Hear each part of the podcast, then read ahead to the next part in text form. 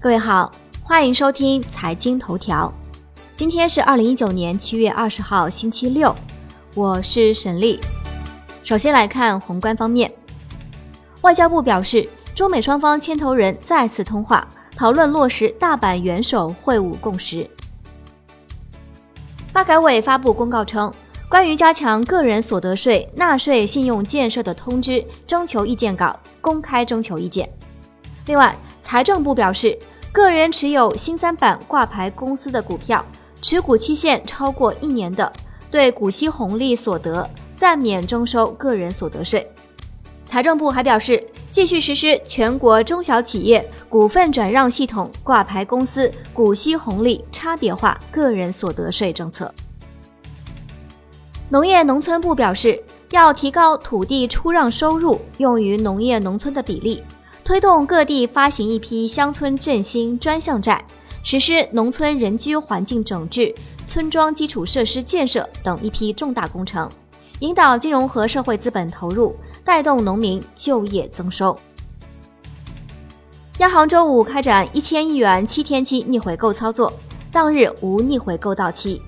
本周考虑 MLF 全口径在内，央行净投放四千七百一十五亿元。创半年来单周最大规模。下周央行公开市场到期资金达到九千六百二十亿元。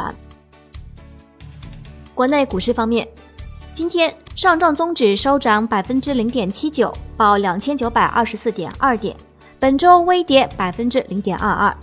深证成指涨百分之零点八一，本周涨百分之零点一六。创业板指涨百分之一点一五，本周涨百分之一点五八。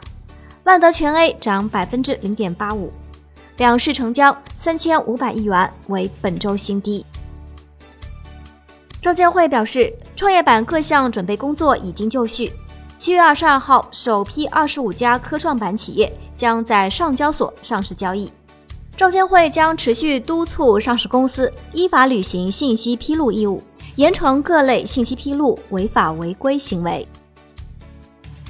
上交所交易管理部副总监方方表示，主板现在没有放开融券 T 加零，也就是说，投资者融券卖出后，要从下一个交易日起才能偿还该笔融券负债。